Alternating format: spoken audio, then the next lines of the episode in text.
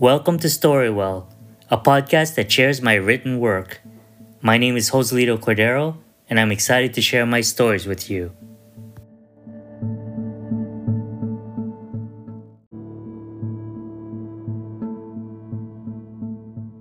Hello. Today I'll be reading a short story I wrote in nineteen ninety-one when I was taking a creative writing class in community college. My teacher was Lori Dusing. I didn't have a title to this short story. I'll just call it Story ninety-one. I will begin reading the untitled short story, which I will call Story ninety-one. It was also stupid. One of those kinds of things that sends a person's head whirling half-cocked into some deep philosophical thinking. You know what I mean. The questions that pop into your head that you knew were there before, but you just never wanted to bring up.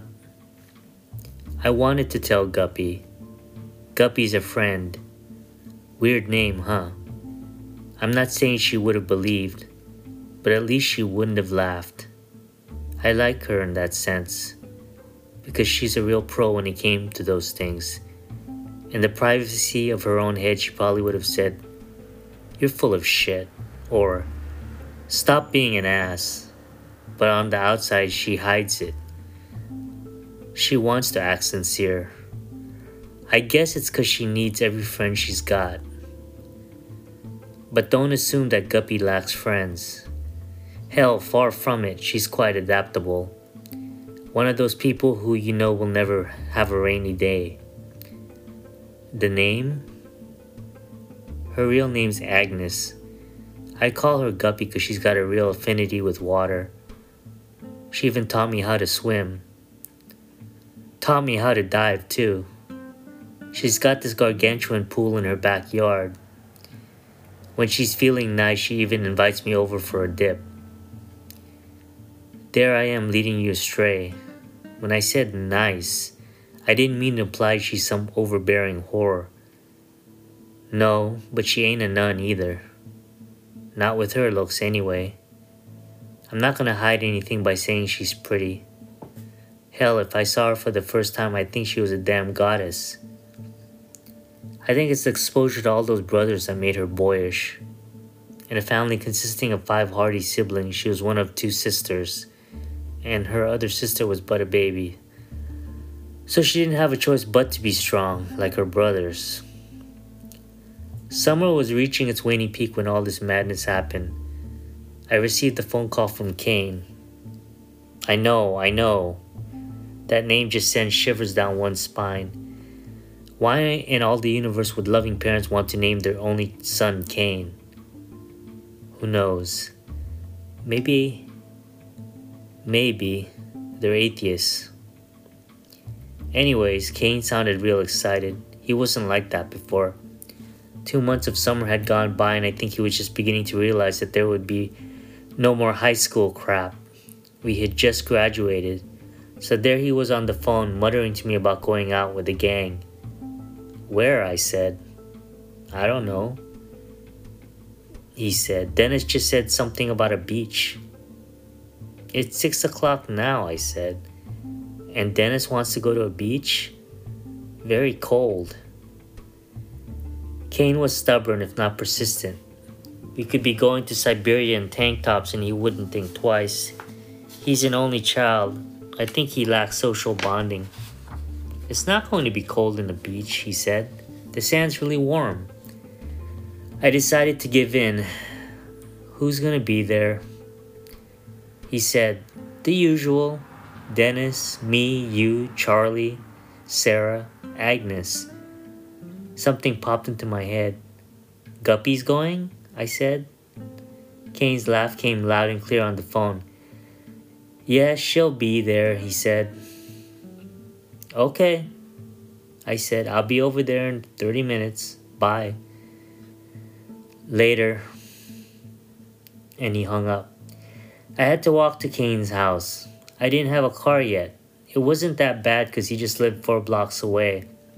He was sitting on his front porch when I got there. He was sporting his new wayfarer, wayfarer shades. He had a teethy grin. "Am I G Q?" he asked. "Gorgeous, man," I muttered. "You could make me convert." "Man, you're sick," he said. And we began to prepare. We loaded ourselves in the Jeep and headed for the beach. On the way, I imagined Guppy wearing a bikini. It was then that I told Kane to speed it up. We got there and parked. The actual sand and surf was about a five minute walk down some cobble steps. There was a red Volkswagen already parked. Beside it was a white scooter. They were here. Because it was still summer, the sun was still awake at this time. It blazed, more of a sideshow than a real threat to a sunburn. Already it was preparing to set. Sitting in a circle on the sand was Charlie, Sarah, Dennis, and this other girl. I didn't know her, but Dennis obviously did. He lay on his stomach while she gently massaged him. I quickly looked at Sarah. Her face was white, expressing hidden fury. Had they broken up? I didn't linger too long for an answer. Guppy wasn't there and I wanted to find her. "Hey guys," I said, jogging, dropping my things before them. "Where's Guppy?" Dennis looked up. "Tom, hey, Guppy's tackling the waves," he said. "Wait, don't go, I have to introduce you to." And both of them were on their feet. I let out a tiny breath. The girl was beautiful, reminded me of a model. Tall, thin, and tan, very tan, and hazel eyes blinked dangerously. "Tom, this is Megan." "Megan? Autumn," Dennis proudly said. Megan extended a delicate hand. I accepted the handshake. handshake. "Hi," I said slowly. Silence. Nobody else even looked up. Suddenly, I really had to find Guppy. "Alright, gotta find Guppy," I said, and I left them. It didn't take too long to, to find her. She was the only one trying to swim headlong into the waves. The setting sun's rays melted in a kaleidoscope U into the ocean. Breathtaking, the foam from the tide sparked like newly opened vintage wine. I sat on the dry sand waiting for Guppy. After a few more minutes of swimming, she headed back to shore. Her hair clung long and straight over her back. She couldn't compare to Megan Autumn, but that didn't matter. Megan Autumn was a lofty common beauty, the kind of thing sailors fantasize about on those long, lonely sea ventures. When, no, when one thought about a Megan Autumn, one didn't think they could ever come into contact with her. She wasn't real. But Guppy was.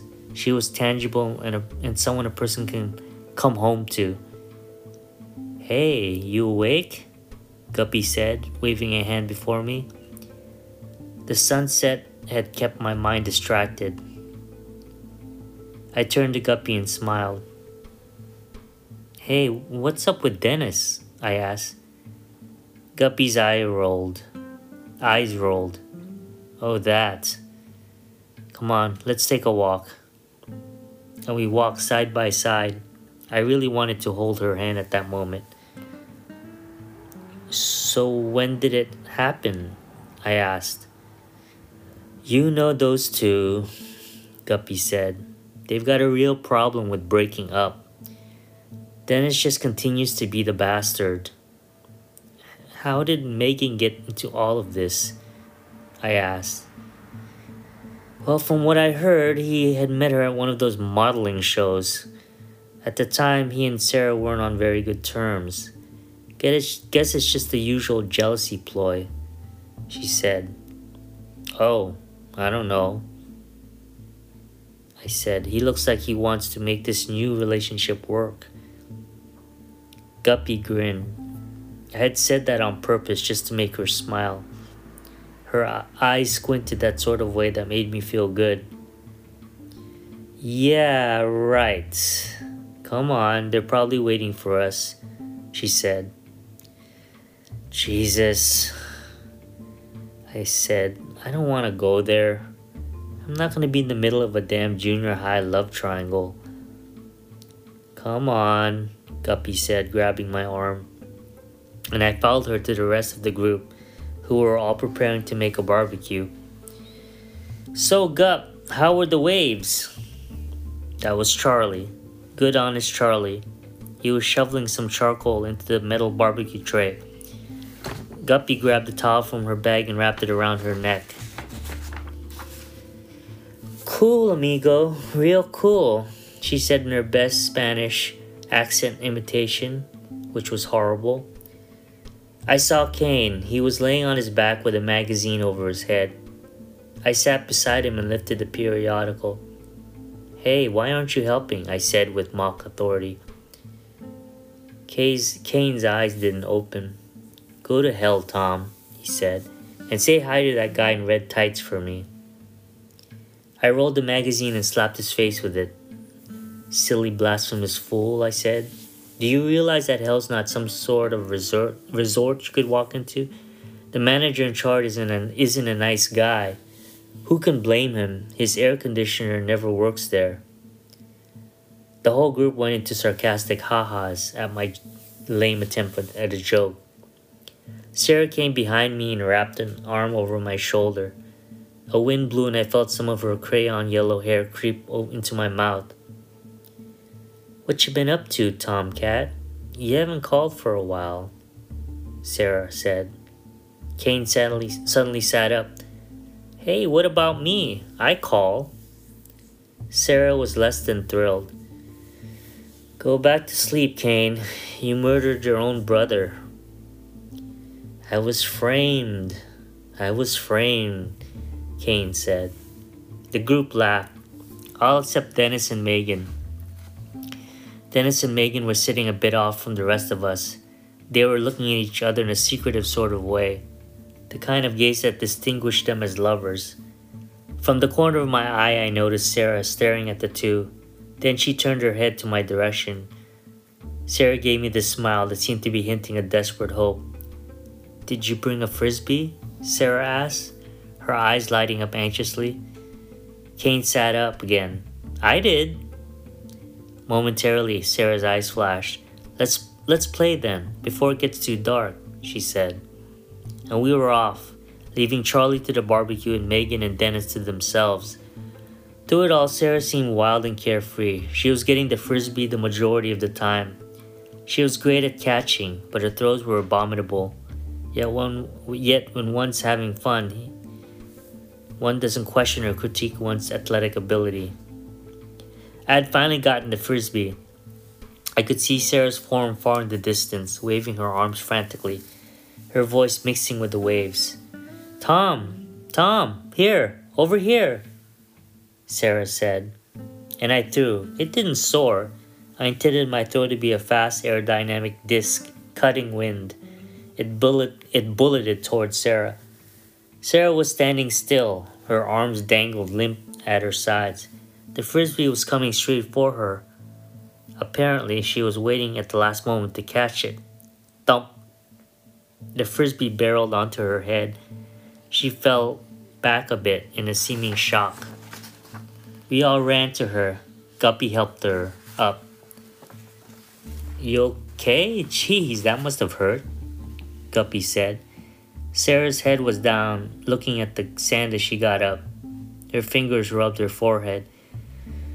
No, I'm okay. The sun was just in my eyes. It was hard to see, Sarah said softly.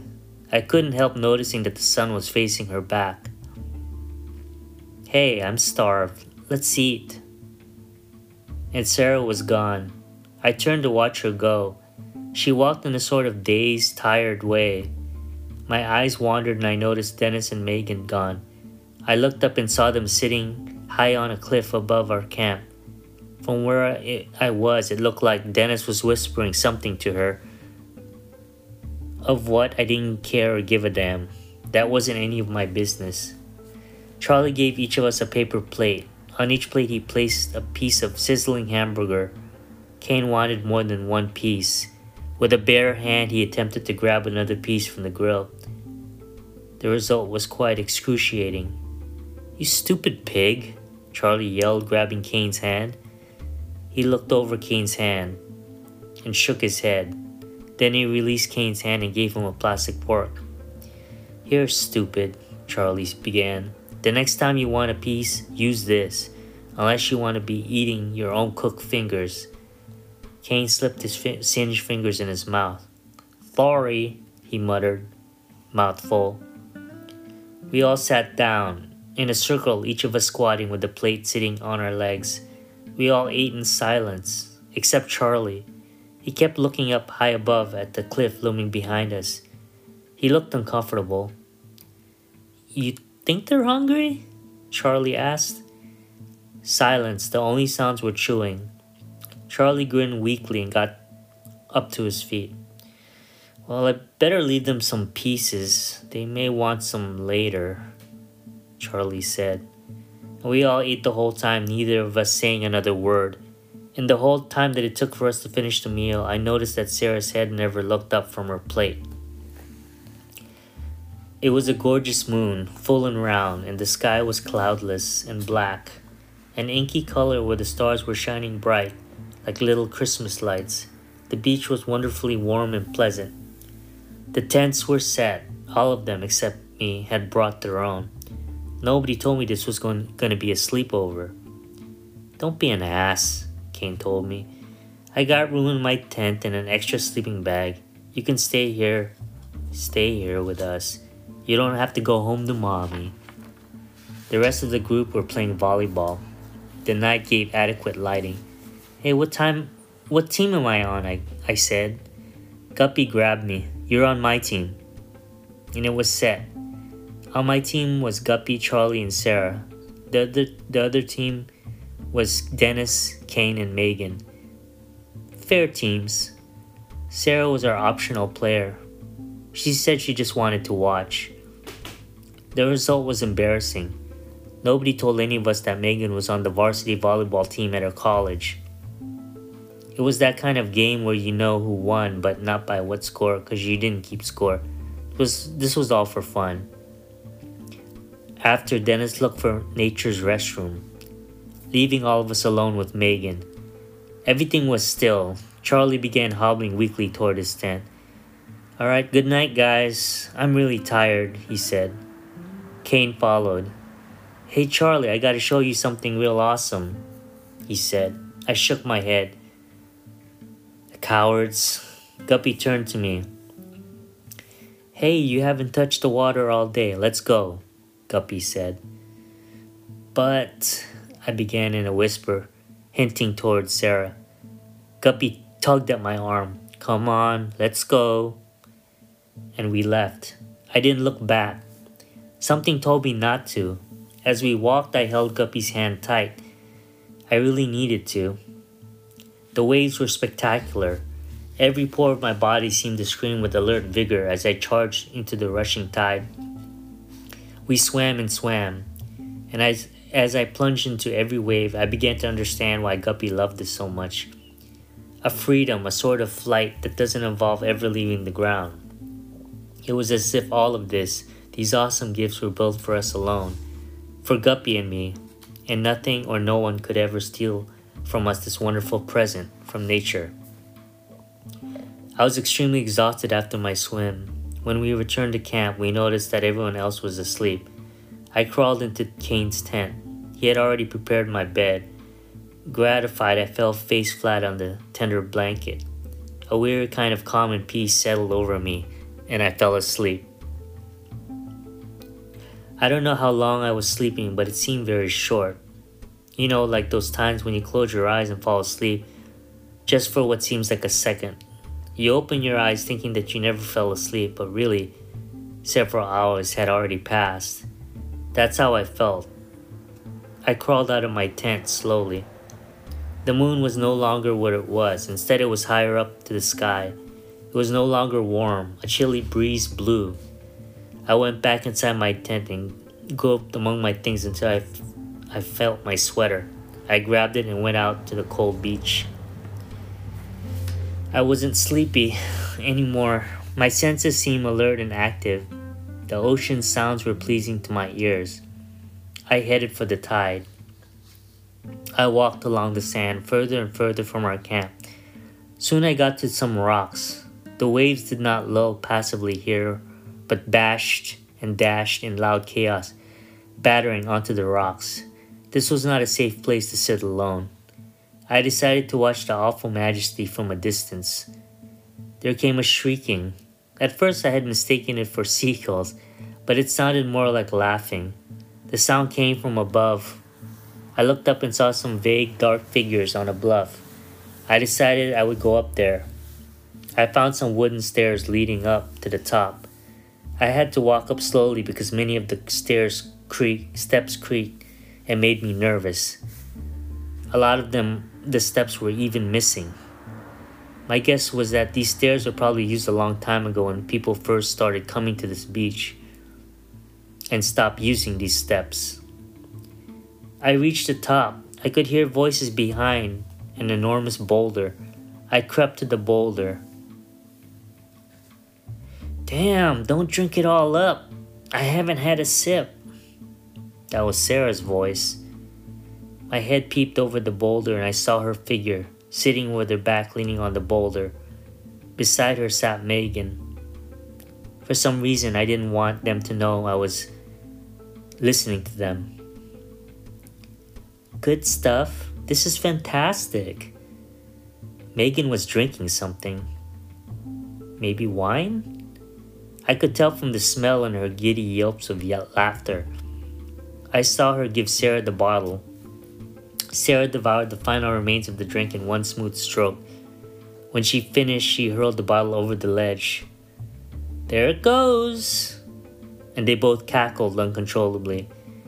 I decided to leave them alone. It was probably what they needed. I resumed to walk back slowly down the stairs.